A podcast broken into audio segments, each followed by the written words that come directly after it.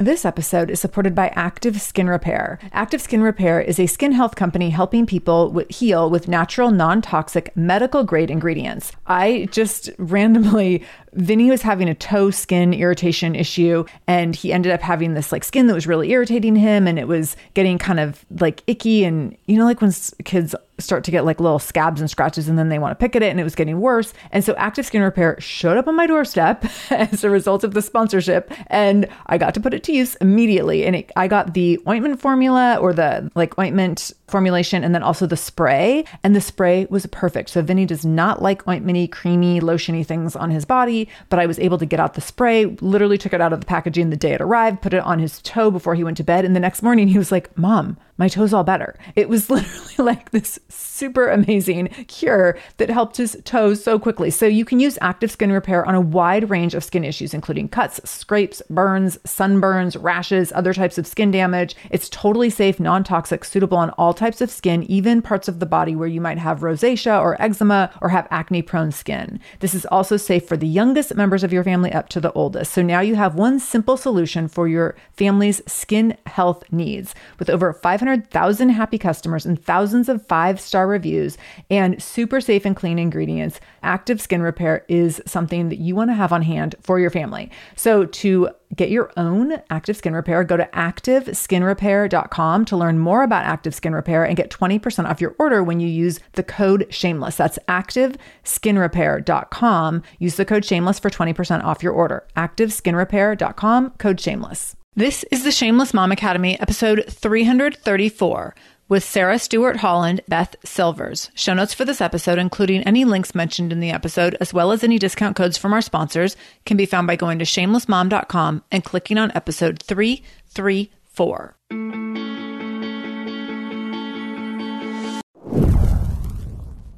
Oh, mamas, I have a special treat for you today. So, I recently had the opportunity to sit down with Sarah Stewart Holland and Beth Silvers, and they are the hosts of the podcast Pantsuit Politics. And they have very differing political views, yet they find a lot of ways to connect on many of the same topics. So Sarah is on the left side of all things politics. Beth is on the right side of all things politics. And they have these amazing, powerful, impactful conversations around all the commonalities and how they really are deeply connected and grounded in a lot of the same values, even though they're on opposite sides of so many political issues. So I think this is going to be really, really fascinating. Let me tell you a little bit about each of them independently, and then I'll let you know what we talk about today. So Sarah Stewart Holland from the left has always loved politics, although her political opinions have changed drastically over the years. She worked in politics and on Capitol Hill before moving back to her hometown of Paducah, Kentucky, where she served on the Paducah City Commission. She is happily married and the mother of three sons. Sarah likes her bourbon on ice, her romantic dramas with a British accent, and her iPhone fully charged. Beth Silvers, from the right, owns and operates Checking In with Beth Silvers, a life and business coaching practice. She has been recognized as one of Ohio's most powerful and influential women by the Ohio Diversity Council, a human resources game changer by Workforce Magazine, and one of Cincinnati's 40 under 40 business leaders. Beth lives in Union with her husband, Chad, daughters, Jane and Ellen, and miniature schnauzer, Lucy. She loves people, politics, poetry, and watermelon. So listen in to hear Beth and Sarah share the typically strongest values on the left versus the right, how your family of origin impacts your politics, the power of observing versus judging, the value of getting curious instead of confrontational, the power of acknowledging and addressing shared concerns and shared values, why people of privilege need to have the uncomfortable conversations, how to navigate difficult conversations with grace, and why it's important for moms to be politically engaged. I loved this conversation. I had so many aha moments and things I needed to hear. And I think you're going to have some of the same. I feel like we're in a time where we are all faced with some challenges around politics right now and how we want to navigate that. And this just really, really opened my mind and my heart around ways I can be doing better. So I hope that you love this conversation as much as I did. With all that said, I'm so excited and honored to introduce you to Sarah and Beth. Beth Silvers and Sarah Stewart Holland, welcome to the Shameless Mom Academy. I'm so excited to have you both here today. Thank you. We're so excited to be here. Thank you. This is going to be fun. I've only done a few interviews with two people, and I feel like the energy it's kind of magical, and it can be kind of fast paced. So I hope everyone's ready to like put on your seatbelts because here we go.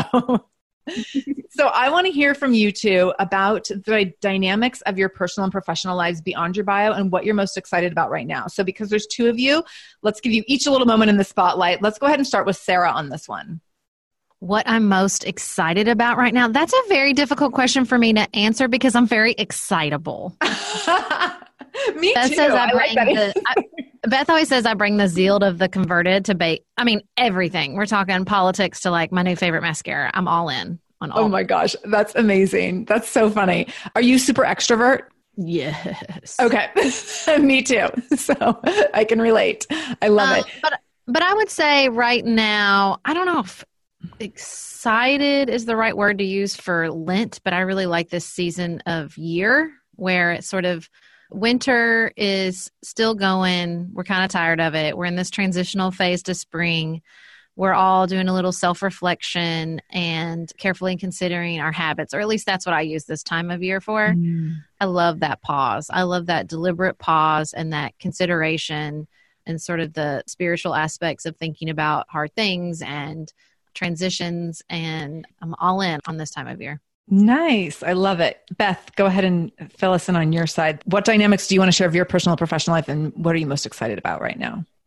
Well, I Sarah likes to say we're complementary, and so I am very much an introvert. I'm not very excitable. Um, I love the work that we get to do together, and I love Sarah's enthusiasm rubbing off on me now and then. I just mm-hmm. had this really fun conversation with my eight year old where we were talking about what DNA is. And she said, Do you have DNA that is in you but doesn't seem like it's in you? And I said, Well, I'm sure that there are things in me that I've passed on to you that you don't really see in me. And she goes, Like enthusiasm. that's so true. So, so I am funny. excited right now. I'm excited right now about rediscovering fiction. I took a long hiatus from reading fiction. That's a fun one. That's and a good one. A lot of that is because my personality. I do a lot of research for our shows. I do a lot of reading in my business life. And so just diving back into fiction after really not reading much fiction since college has been a beautiful thing. I'm all into this is how it always is right now. And it's just uh-huh. wonderful. And I feel like it's reactivating a part of my brain that's been asleep for a while. Oh, that's such a great point about how it impacts your brain. Because, yes, I think that's just, I think, common among moms that we don't take time to read fiction. So that's a great point. I love it. Okay, I want to know a little bit of background about the two of you. So it's Sarah from the left, Beth from the right. You have your podcast, Pantsuit Politics, where you come from different perspectives, but join as a united front, right? So tell us a little bit about how this all started. And it's been huge. The show's been downloaded over 4 million times, which, wow, that's amazing. So, talk a little bit about the journey and what even inspired you two to get started together. And, Beth, do you want to go ahead and kick us off? Sure. Sarah and I went to college together. We were sorority sisters, but we went on very different journeys post college. I stayed in Kentucky for law school. Sarah went to Washington, D.C. for law school her intention was not to practice, but to be involved in politics immediately. And mine was always to practice. Mm. And so we did our separate careers. Sarah brought her family back to Paducah, Kentucky from Washington, D.C. when she was ready to have kids and started blogging. And that's really how I found Sarah. We reconnected on Facebook, and I was really interested in her stories about natural childbirth. She had a child a few years before I had my first and I was reading about her experiences with natural childbirth, and I thought, I would like to know more about this, especially from someone who I at least sort of know. And that's how we started to get in touch again. And then I'll let Sarah pick it up from here because she is our designated origin storyteller. And I feel like oh. this part of the story is better from her. Take it away, Sarah.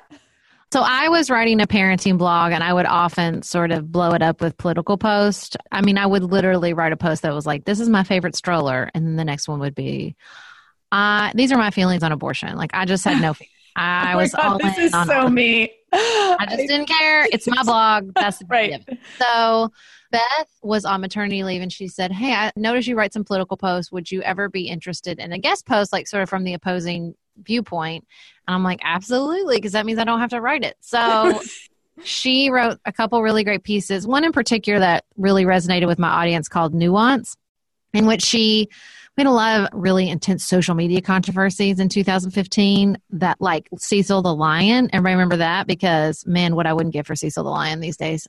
Wait, refresh our memories about Cecil the Lion. Cecil the Lion, it was like, I don't remember who killed him. He was Oh, like it was a dentist from Milwaukee or something. Oh, dentist. yes, He's yes, like a yes. big game hunter. And Okay. he killed this lion on a wildlife reserve that like and then he took a picture and he took a big picture with it, right? Mhm, Okay. mhm. And people lost it.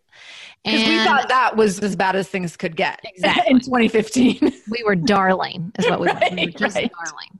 And Beth wrote this piece that was basically like, hey, we don't have to be all in or all out on every single issue. What if we just hashtagged our social media post? This is my opinion, but hashtag nuance. I understand if you say things differently.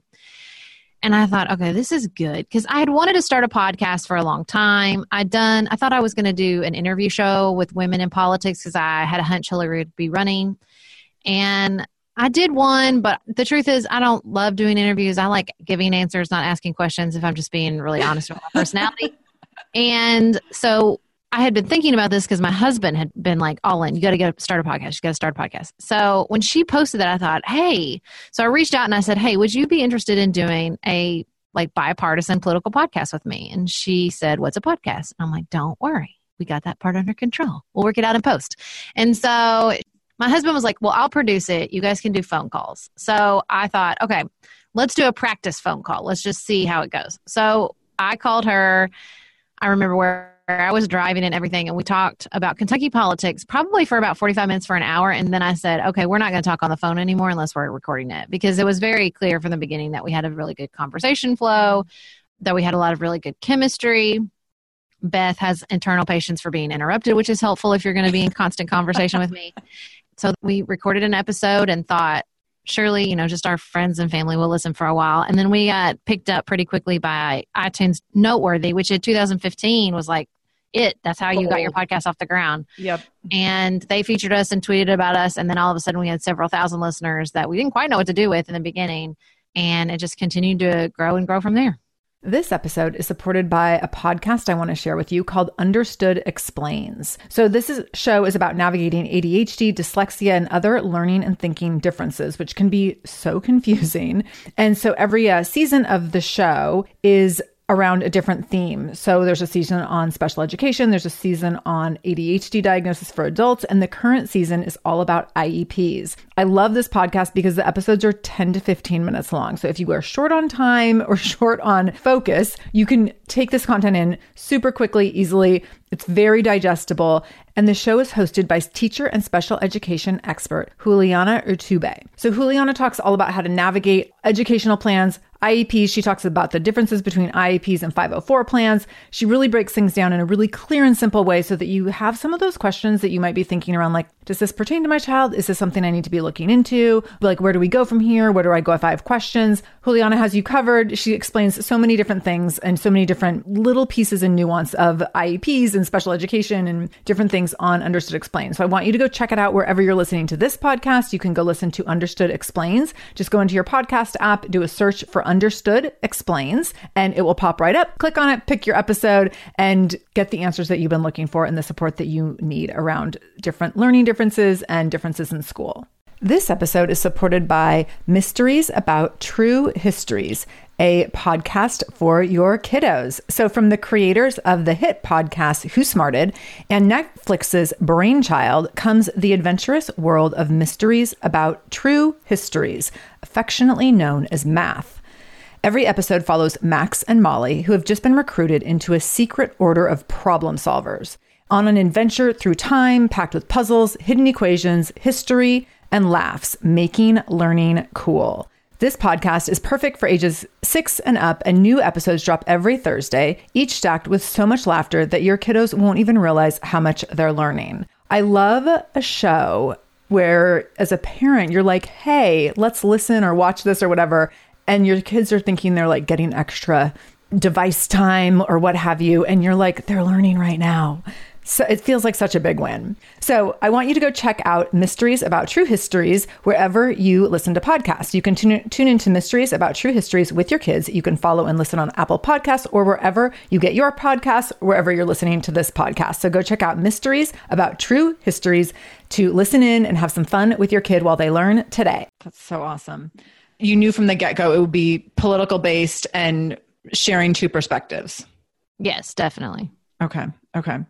And I'm curious, did either of you, were there boundaries around like, we're going to fight it out or we're going to have like conscientious conversations or what was your perspective on that going into it? And Beth, I don't know if you want to hop in here we wanted to have conversations that you have when you care about the other person okay. but have different views okay. and we just couldn't find that anywhere because right. everything is designed to be sort of a battle to the death at minimum and i mean sometimes a true debate but we didn't really want to have that either because what good is doing high school debate team constantly you know that doesn't move yeah. us forward as a society so we kind of talked about maybe we're going to be like a kind version of Crossfire. Mm. But hmm. once we got into it, we really started to see that the most productive conversations are those where you step back from policy to say, what are our values here? Yeah. And then move from your values into your policy.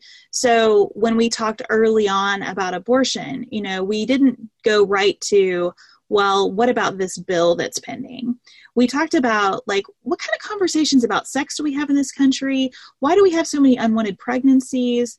You know where do we really want to be on this? What kinds of things do we want to put our energy into? And we just felt like our conversations were so much more interesting and provided fertile ground for further exploration and even good policy that we both could support. That doesn't always happen, but it happens often because we go way back to where are we coming from here? I love that. I'm like already thinking through people in my family who I avoid conversations with because I just assume it's going to blow up. And I think that's such a great tip to bring it back to values and assume that the other person's coming from. I mean, when we talk about values, like you're coming from something pretty heart centered, which probably sounds like a super left way to talk about anything based around decisions. But when you come back to that place of values, it makes everything way more human feeling versus like you said versus you know talking about bills and reform and those kinds of things i think that piece is important yeah i hope it's not heart centered to be left i mean i hope that heart center isn't just a left leaning thing. I mean maybe we would use different words for it on the right yeah and tell me more about that because i actually have a follow-up comment but go ahead. Yeah i mean i think that a lot of people on the right side of the spectrum are there for reasons that attach to what they would call their values and sometimes that's a matter of religious conviction sometimes it's you know for me my right leaning tendencies come more from growing up in a very rural area and seeing the impact of regulation at the federal level on my family's farm and mm-hmm. so once you kind of get to those stories why yeah. do i begin where i begin there's so much to be fascinated about in the person across the table from you I love that. And I really appreciate that distinction because I would not want to infer that people who are on the right side are not heart centered in their values. The reason I said that, and I'm curious if anyone else, if either of you can relate to this, or I'm sure some listeners can, but the right leaning members of my family like to jab left leaning members by saying we're all bleeding heart liberals. And so I always have had this like sensitivity around that, that like, you know, I lead with my heart. And that has not been always pointed out to me in the most positive light. And so that's, I think, the connection for me with that. So I really appreciate the way you reframe that because I think you're absolutely right. And I really love that you point out where your political viewpoints really stem from in terms of your background and your family. And Sarah, could you share a little bit about similarly for you, where would you say like the base of your politics came from if you go back in your family? Well, I always loved talking politics. I was a intensely political child, which is a weird thing to be, especially if you're a girl. yeah, and that's um, not I had a lot of really supportive, nurturing men in my life. My grandfather would have long conversations with me about JFK and FDR and the working man. Now, he has since passed away. I have absolutely no doubt if he was still alive, he would be a Trump supporter. My father is a Trump supporter. So I grew up having these conversations. I started more conservative because I was raised evangelical Christian. And then when I went away to school at the art college, Transylvania University, which is a small liberal arts college, I was a political science major and just became increasingly more left leaning and progressive, same as through law school and in my experience on Capitol Hill. So I would say, as a person who still has family members on the other side of the aisle, that one of the things that really really helped me and it was a gift from our listeners because I don't really know how this book came onto our radar but it became one of our picks for one of our very first book clubs. And it's a book by Jonathan Haidt called The Righteous Mind. Mm. and it's an unbelievably wonderful book. And he talks in detail about how each side is animated by different moral principles. And on the left you do often see more animation around care and around fairness. Those are two values that are of the utmost importance to someone who would describe themselves as left leaning. Then he goes on to talk about other really important values that you would see more likely on the right side of the aisle, such as respect for authority, loyalty to the group. And he does such a good job going through and talking about why we need people with both sets of values it is essential, especially in a democracy, that we are not only motivated by care and fairness. It sounds like so good, right? Especially if you're a progressive, you're like, wow, what's wrong with just care and fairness? I but know. I that seems understand. like um, but he does a really good job as somebody who was super left leaning and then went and studied in some very conservative cultures. I think you lived in India for a while. But he does a really good job of articulating no, this is important. It is very important to have different perspectives at the table because you miss things. Because we are a nation, and part of being a nation is some loyalty to the group and not just saying we're going to care for everybody all over the world at the cost of our own group, basically. Right. So it's way more complex than that. I highly recommend everybody read the book. But when I could orient myself in the debate and say, you know, it's discernment. It's not judgment. It's not deciding one thing is better than the other. It's just observing the differences. And when I can walk into a conversation and say, okay, I'm just going to observe and be curious about our differences and the different way we see the world and not ascribe moral value, which I love to do, to everything, to say there absolutely is a right and a wrong and a black and a white, because I like to think of myself as a nuanced person who sees the world in gray, but it is so easy to default to that black and white approach. Yeah. And so when I can say, okay, well, I know that they're being animated by these values that aren't necessarily of the utmost importance to me, but isn't our group stronger when we have this diversity of perspective and you have people looking at things from different avenues? Yeah, that's so interesting. And I love your choice of words around observing versus judging. And I think that that's where things get really sticky because I think that observation piece is often just like skipped right over real quickly. mm-hmm. and the idea of getting curious. I mean, I even talk about this just in the context of like, you know, arguments in marriage with friends completely outside of politics. Just whenever you find yourself going to that place of judging and getting super defensive, instead of you can get curious, the route the conversation takes is so different. Absolutely. I mean, I think part of this is we live in a consumer culture and consumerism is driven by making a judgment call and deciding if something's worth it or not, right? I mean, that is the driving force. And so often we bring that consumer mindset to politics and even to our relationships with each other.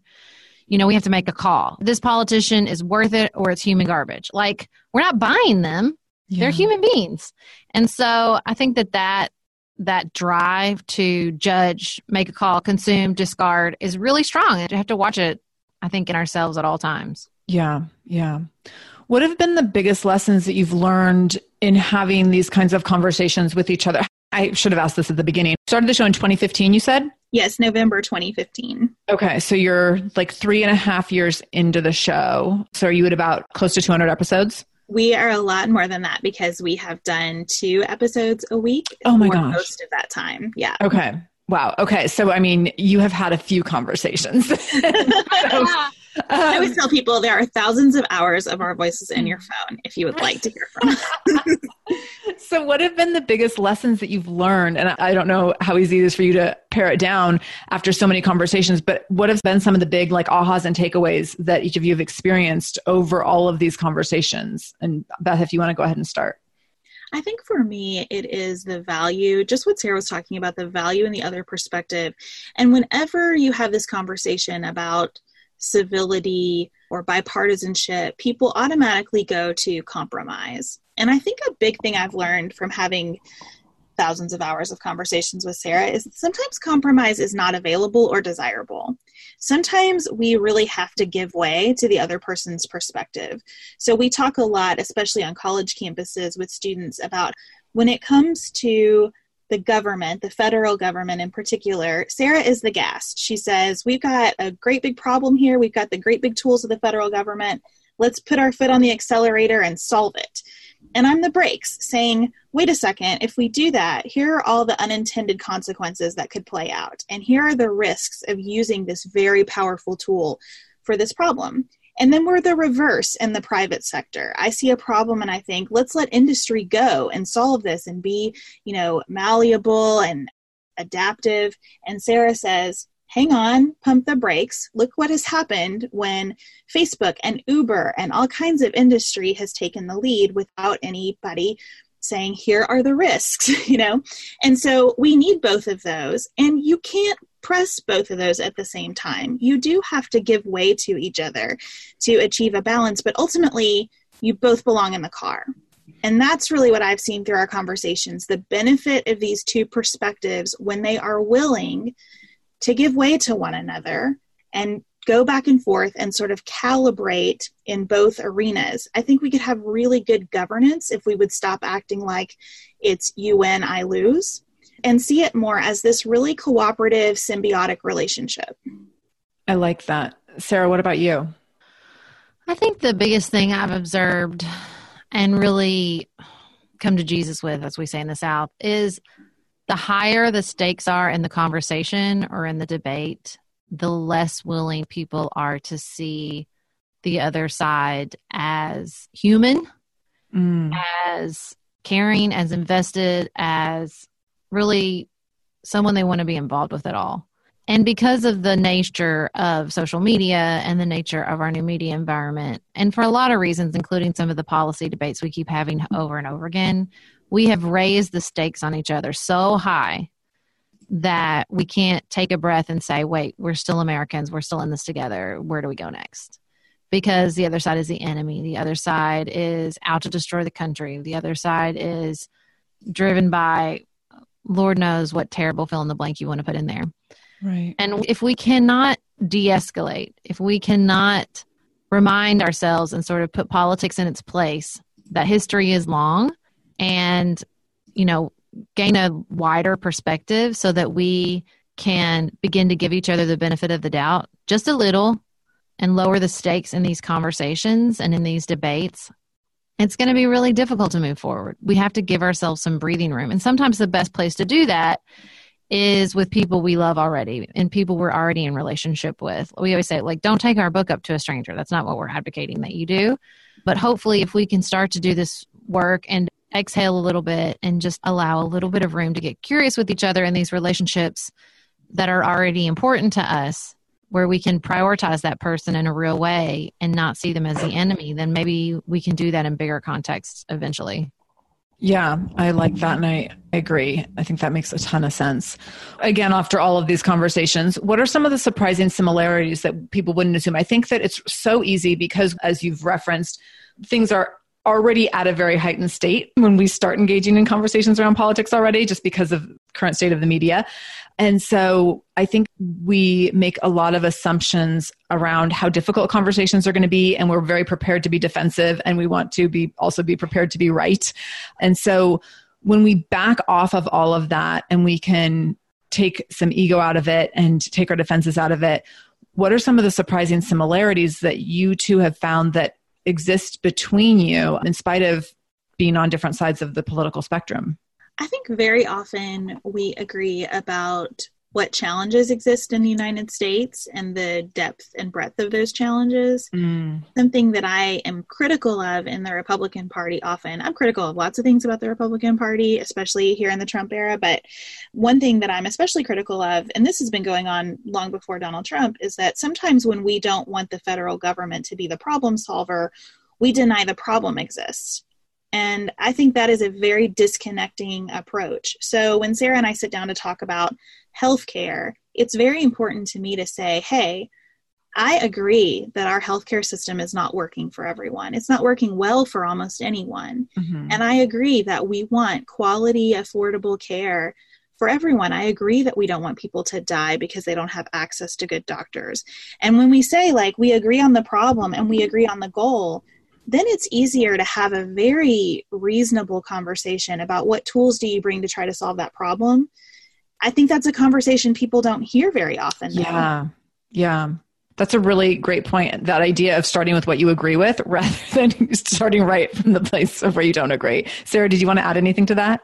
I mean, I just think so often about our origin story. And I used to tell it all the time, and I would not it's almost as if I'd forgotten that where we really started was the shared interest and exploration of natural birth. Mm. And I think I've added it back into the story very deliberately because I think it's so important. If Beth and I had said, let's sit down and have a conversation about Obamacare, even in 2015, it would have been a very contentious conversation because we feel very differently about the future of particularly government healthcare in the in the country.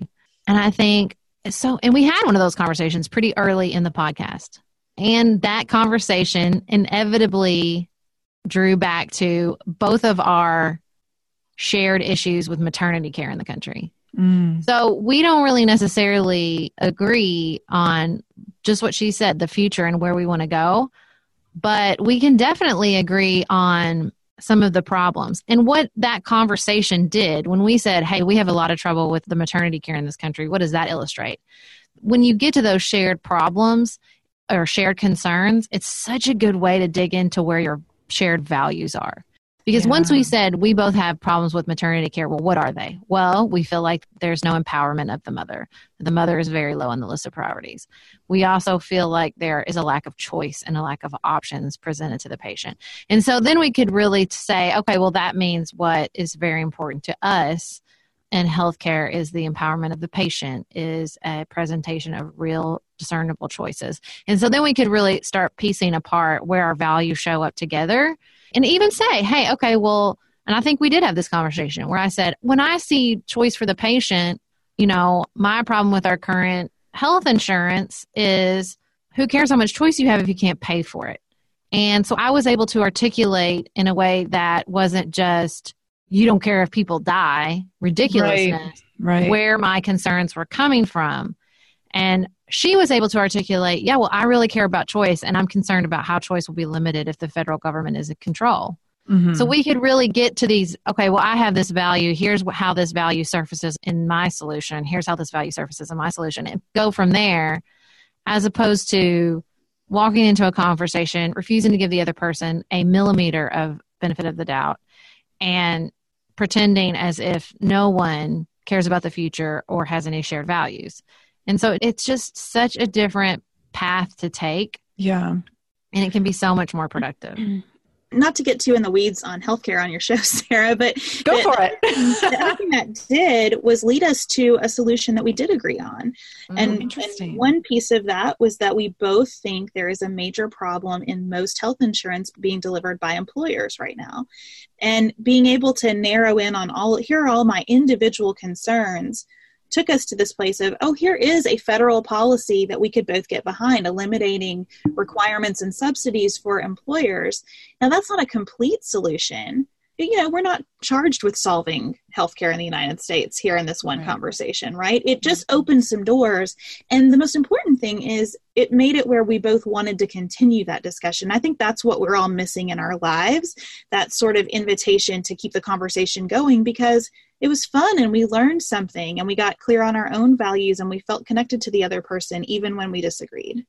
Such great points. And I think that takes us back to you know the point that was already made around nuance, which is so important, and the point that Sarah made early on about seeing the gray area, and that when it comes to politics, we tend to make things really black and white. And like the immediate thing that comes to mind is that you know someone who's pro-life, assuming that someone who is pro-choice is also like in favor of murder and because that's what it is if that's what you would approve of if you approve of abortion and i think that when you take things back to these shared concerns and shared values it's you get such different elements of the conversation and you're not working in those extreme viewpoints. And those extreme viewpoints don't really like I'm just thinking out loud as I'm saying this, but they don't serve a purpose. They just keep us really far apart from each other.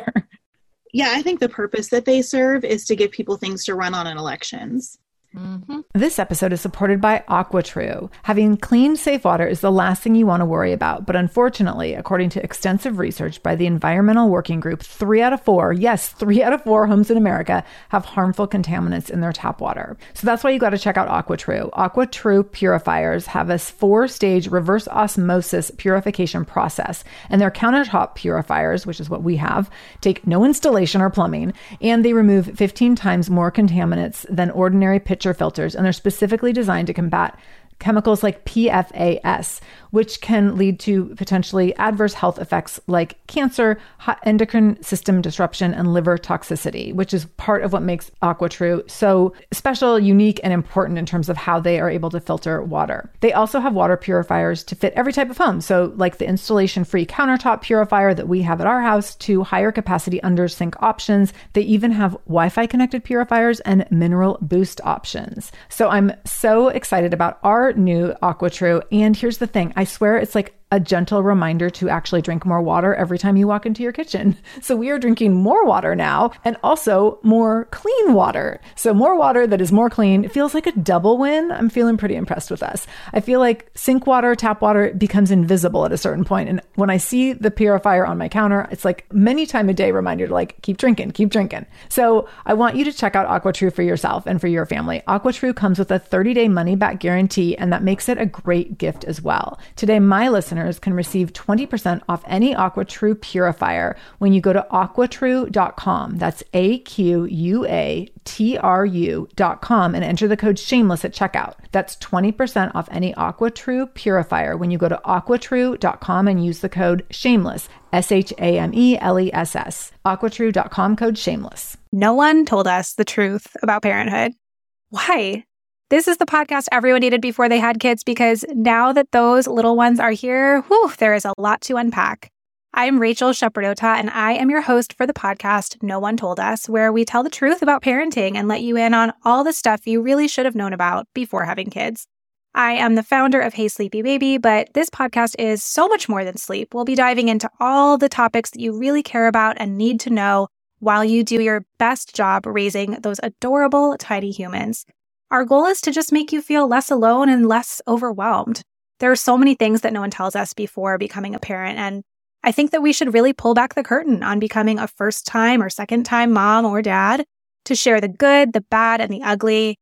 We'll have a little education, a little fun, and a whole lot of heart that goes into each and every episode. So join me and our amazing guests each week to hear us talk about what no one told us. Yeah, definitely. And that kind of brings us to the next question I wanted to ask. It's really easy to assume that if someone is right leaning and associates themselves with the Republican Party, that they believe in like A, B, C, D, and E. And like we just, you know, and especially a left leaning person is just going to assume that if you have ever been a Republican ever in your life or ever voted that way, like I'm just going to check all these boxes for you. And then the right person on the right is going to assume if you have been Democratic, voted Democratic, ever associated yourself with the Democratic Party, like I'm going to check all these boxes for you and assume that these are all your beliefs. And so, can you both talk about some perspectives that maybe, and especially as your relationship has grown together, where you have perspective has shifted or maybe like something that you maybe used to feel really black and white on has maybe become more gray to you yeah, I definitely can. One of the things we do on the show are called, well, we used to do standalone episodes called primers, and now we sort of mm-hmm. shifted our formula a little bit where we will spend a Friday episode on the basic things you need to know about a topic, and then we'll talk about it in more depth on Tuesday. Because we find when we can go back to basics and try to strip away the debate and just talk about the history and the background of an issue, that can be really, really helpful. So early in the show, we did one on welfare and I just didn't understand a lot of the history of welfare. So often in the country, we still talk about it as if it is a federal government that hands out cash benefits. And that's just not the case. The federal government gives money to states, and then every state hands those benefits out differently. Sometimes it's cash benefits, sometimes it's not. And realizing that, realizing that the history of the program really did discourage people from working. Hearing from listeners who said, you know, look, you have a privileged perspective because you haven't interacted with people within the system. You haven't been within the system. And so hearing that perspective really helped me. And so I did, I went from a very reflexive defensive position whenever welfare was brought up to understanding that it is not a perfect system and that there are flaws and room for improvement within the system. And that helped me have conversations about that topic in a way I never could have before. Mm. Beth, what about you? I'll stick with that topic because I think it was a really eye opening time of research for me, too, especially learning that most of the Republican gripes about welfare systems have been addressed through various attempts at reform, and the data just shows that they aren't very effective. And so, particularly imposing work requirements, there's just a lot of research that shows look, it's not that people don't want to be working, it's that they don't have the foundation that allows them to sustain work in a job that actually pays their bills and helps them improve their standard of living. And so, you know, our state of Kentucky is trying to impose work requirements around Medicaid benefits. And I'm able to look at that now through the lens of understanding what happened with the Clinton welfare reform efforts and how those working requirements really exacerbated the problem instead of helping solve it. And I think it was just good to kind of get into the data and challenge my own perspective and ask myself like why am I repeating something that doesn't make any sense? And I find that that happens often once we get into the details. We're kind of stuck in an argument and the world has moved on but we haven't moved on with it. And we haven't yeah. realized like hey my solution has been tried. It failed. I need a new solution. Mm-hmm. that makes sense. How do you manage conversations when you disagree with each other and like do you try to like always wrap it up at a bow at the end or are there times that you walk away mad like do you struggle with the emotional component of it or are you able to all just stay even keeled and zen as you talk these things through. I'll let you go first there, Sarah. No, we don't. no, okay. The answer's no. We're not trying to, you know, as Beth always says, we're not trying to come to draft legislation. That's not the goal right. of our show. Although we do often stumble upon solutions that make us both happy, we're really just trying to get curious and to explore these topics in a way that, like we said before, gives some breathing room to everyone. Mm. So we're definitely not trying to wrap everything neat in the boat because it's a democracy and that's not an option available to us. So maybe we should all let that go. It's a democracy of 300 million people.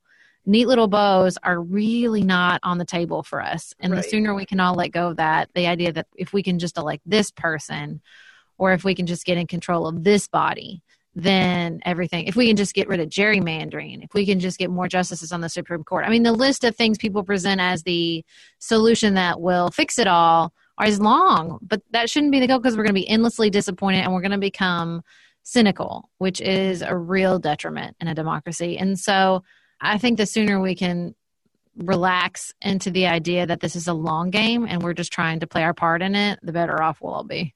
I like that.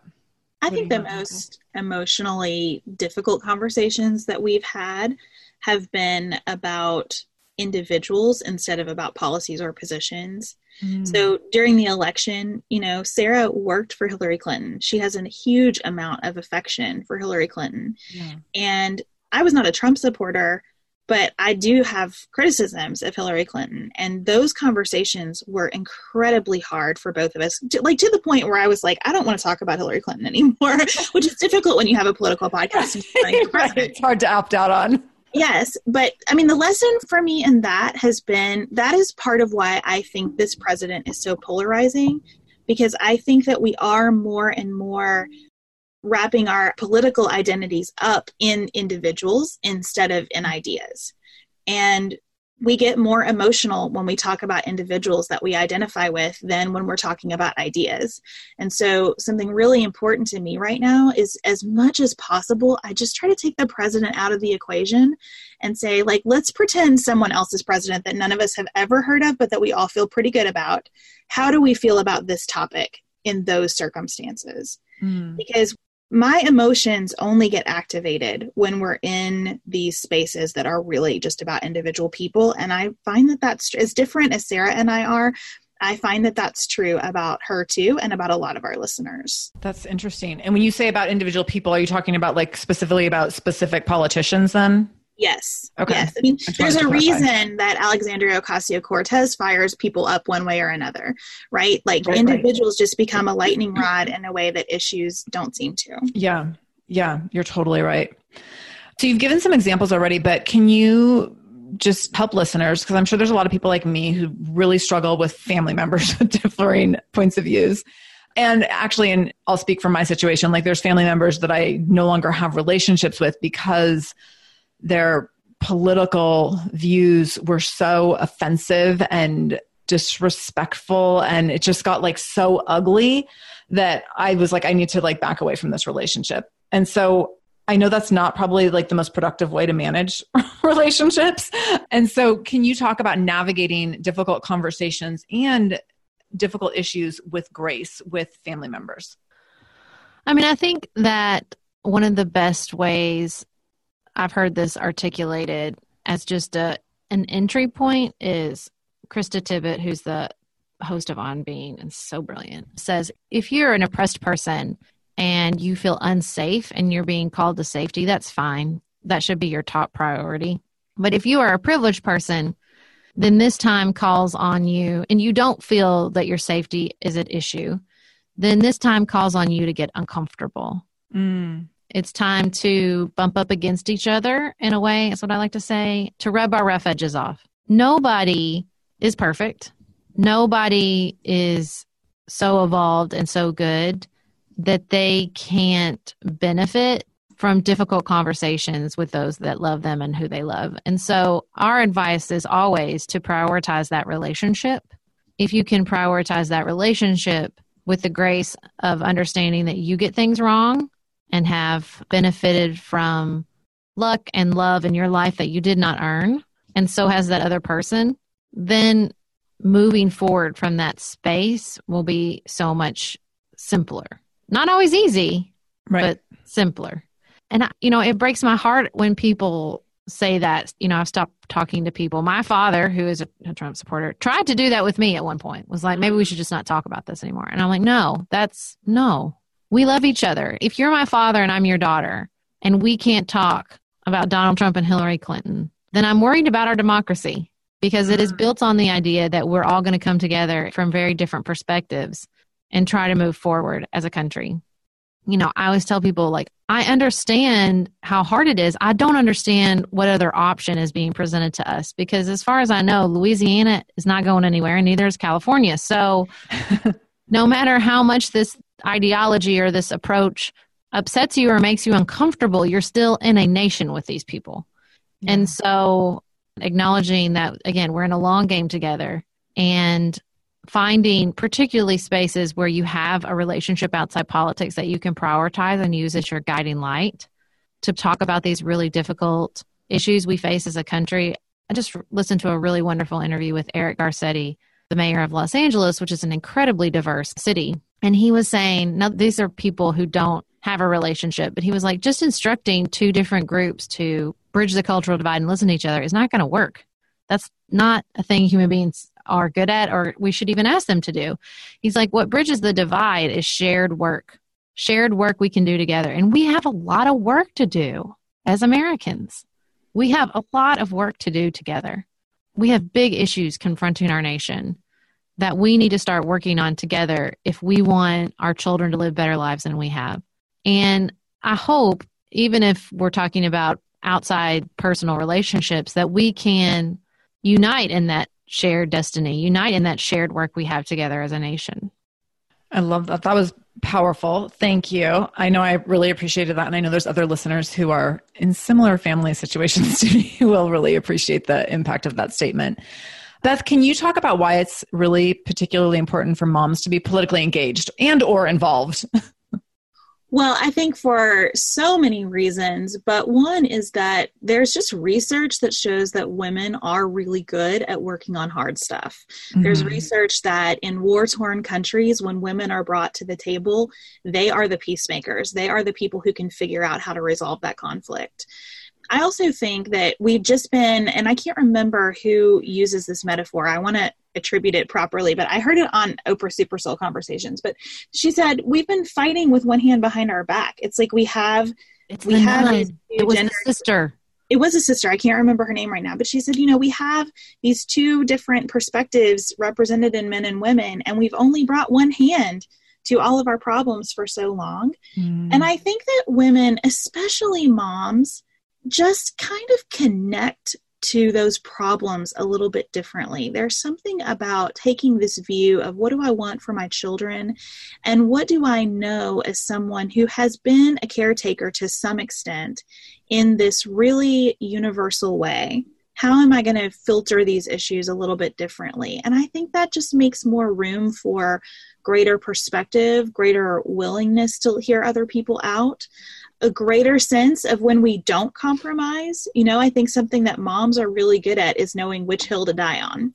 And mm-hmm. we need more of that in our government too, because everything right now is so transactional. And I think moms are the people who can break through that transactional nature and start to say, wait a second, let's raise ourselves as a country. Who do we want to be here? Yeah.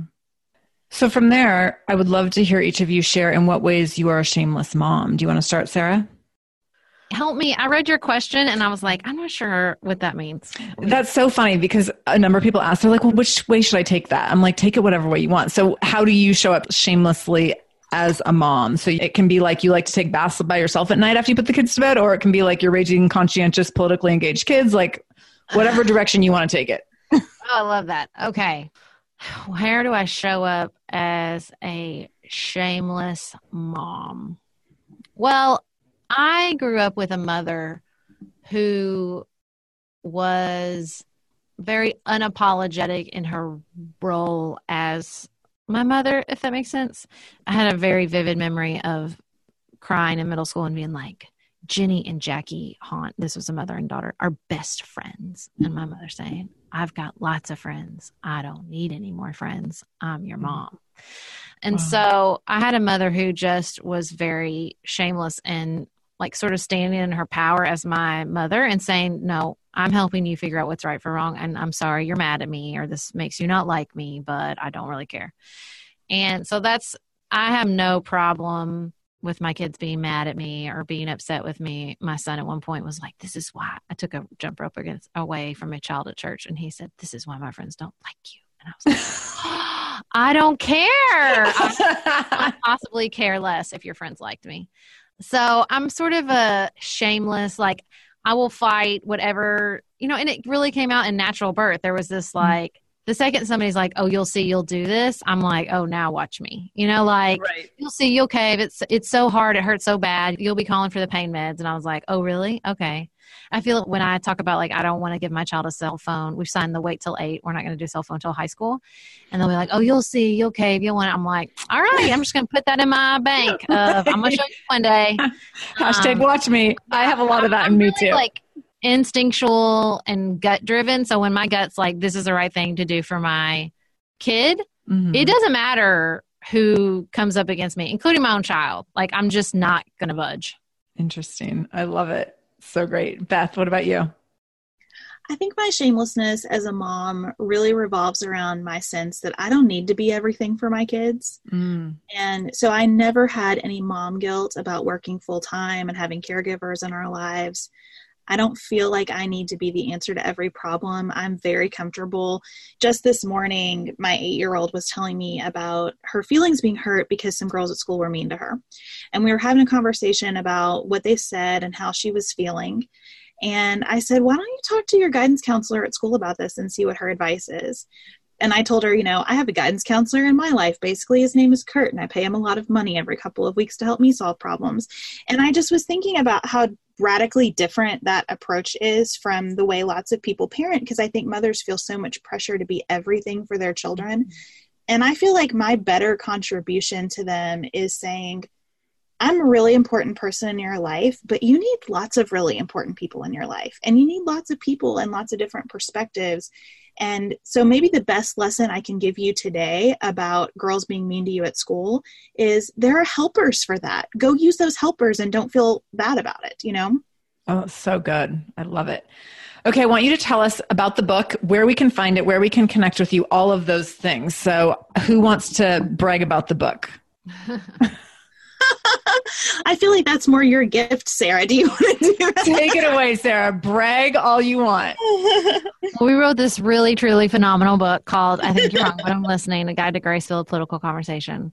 The best compliment we've gotten about the book is the audio book Tex, who helped us record the audiobook. You can get, listen to us read the book if you'd like Ooh. to on Audible.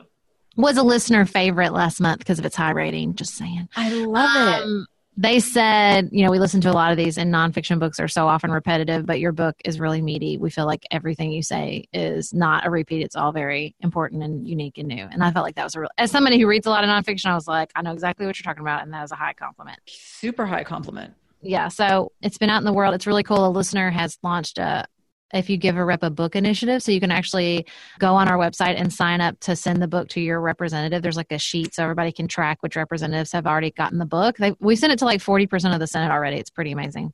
That is so cool. Yeah it's, we'll send you the links and you yeah send me the link and i'll link to all of that in the show notes. And then so I want people to go get the book. And if, especially if any of you felt like any piece of this conversation you were like, I need a little bit more of this. Like, I just know there's so many things that both of you mentioned that were eye openers for me and definitely made me rethink some things that I had been a little stuck in. So I would encourage anyone. It's all in the book. It's all in the book. Yes, yes, I love it. And then, and like I people- said, there's also thousands of hours of our conversation. So you can get the book yes. wherever you get books, yep. and you can to our podcast, Pantsuit Politics and the Nuance Life, wherever you listen to podcasts. We're on social media at Pantsuit Politics on Twitter, at Pantsuit Politics on Facebook and Instagram. And on Instagram, I do a morning news brief in our Insta stories. So if you want a quick rundown of the news and the headlines in a very not professional way, then I'm your girl. And then Beth on our Patreon page does this really cool thing called Nightly Nuance, where she'll take a story and do a deep dive and sort of put on her in the weeds teacher hat, which she's very good at, and we'll explain it in more detail. So that's for our patrons if anybody's interested in checking that out. Amazing. Oh my gosh, I love it. So I will link all that up in the show notes. I want to thank you both for being here. This was fun and very enlightening, and it gave me a lot more hope than I thought it was. Not that I didn't think it would give me hope, but I just, it opened my eyes to a lot of things. So I really appreciate you being here. Thank you for having us. Thank you so much, Sarah.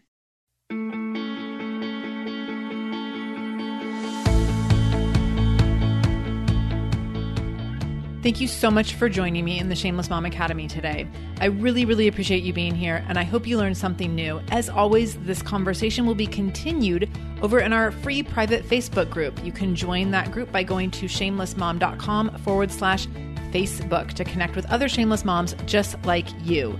Additionally, if this is your first time listening to the show, know that we are here every Monday and Wednesday with a brand new episode. So make sure you subscribe. Go to whatever podcast app you use and subscribe to the show so you never miss an episode. You can do that directly if you go to shamelessmom.com forward slash review. That will put you in Apple Podcasts where you can click on the subscribe button and you can also leave a review. If you scroll down a little bit, you can leave a five star review. You can write a few sentences letting me know what you thought about the show. If you let me know how the show has impacted you in becoming a more shameless mom, you might be nominated to be Shameless Mom of the Week. Also, please share this episode. My goal is to help more mamas be more shameless every damn day. So please do share this episode. You can take a screenshot of the episode on your phone and then share it out on social media Tag me at the Shameless Mom Academy on Facebook or Instagram. I'm quick to reply and eager to send you Facebook love and love to be connected to all of you. So, again, thank you for being here. I can't wait to be back here again with you in just a couple days. And until then, no matter what you do today, make sure you do it shamelessly.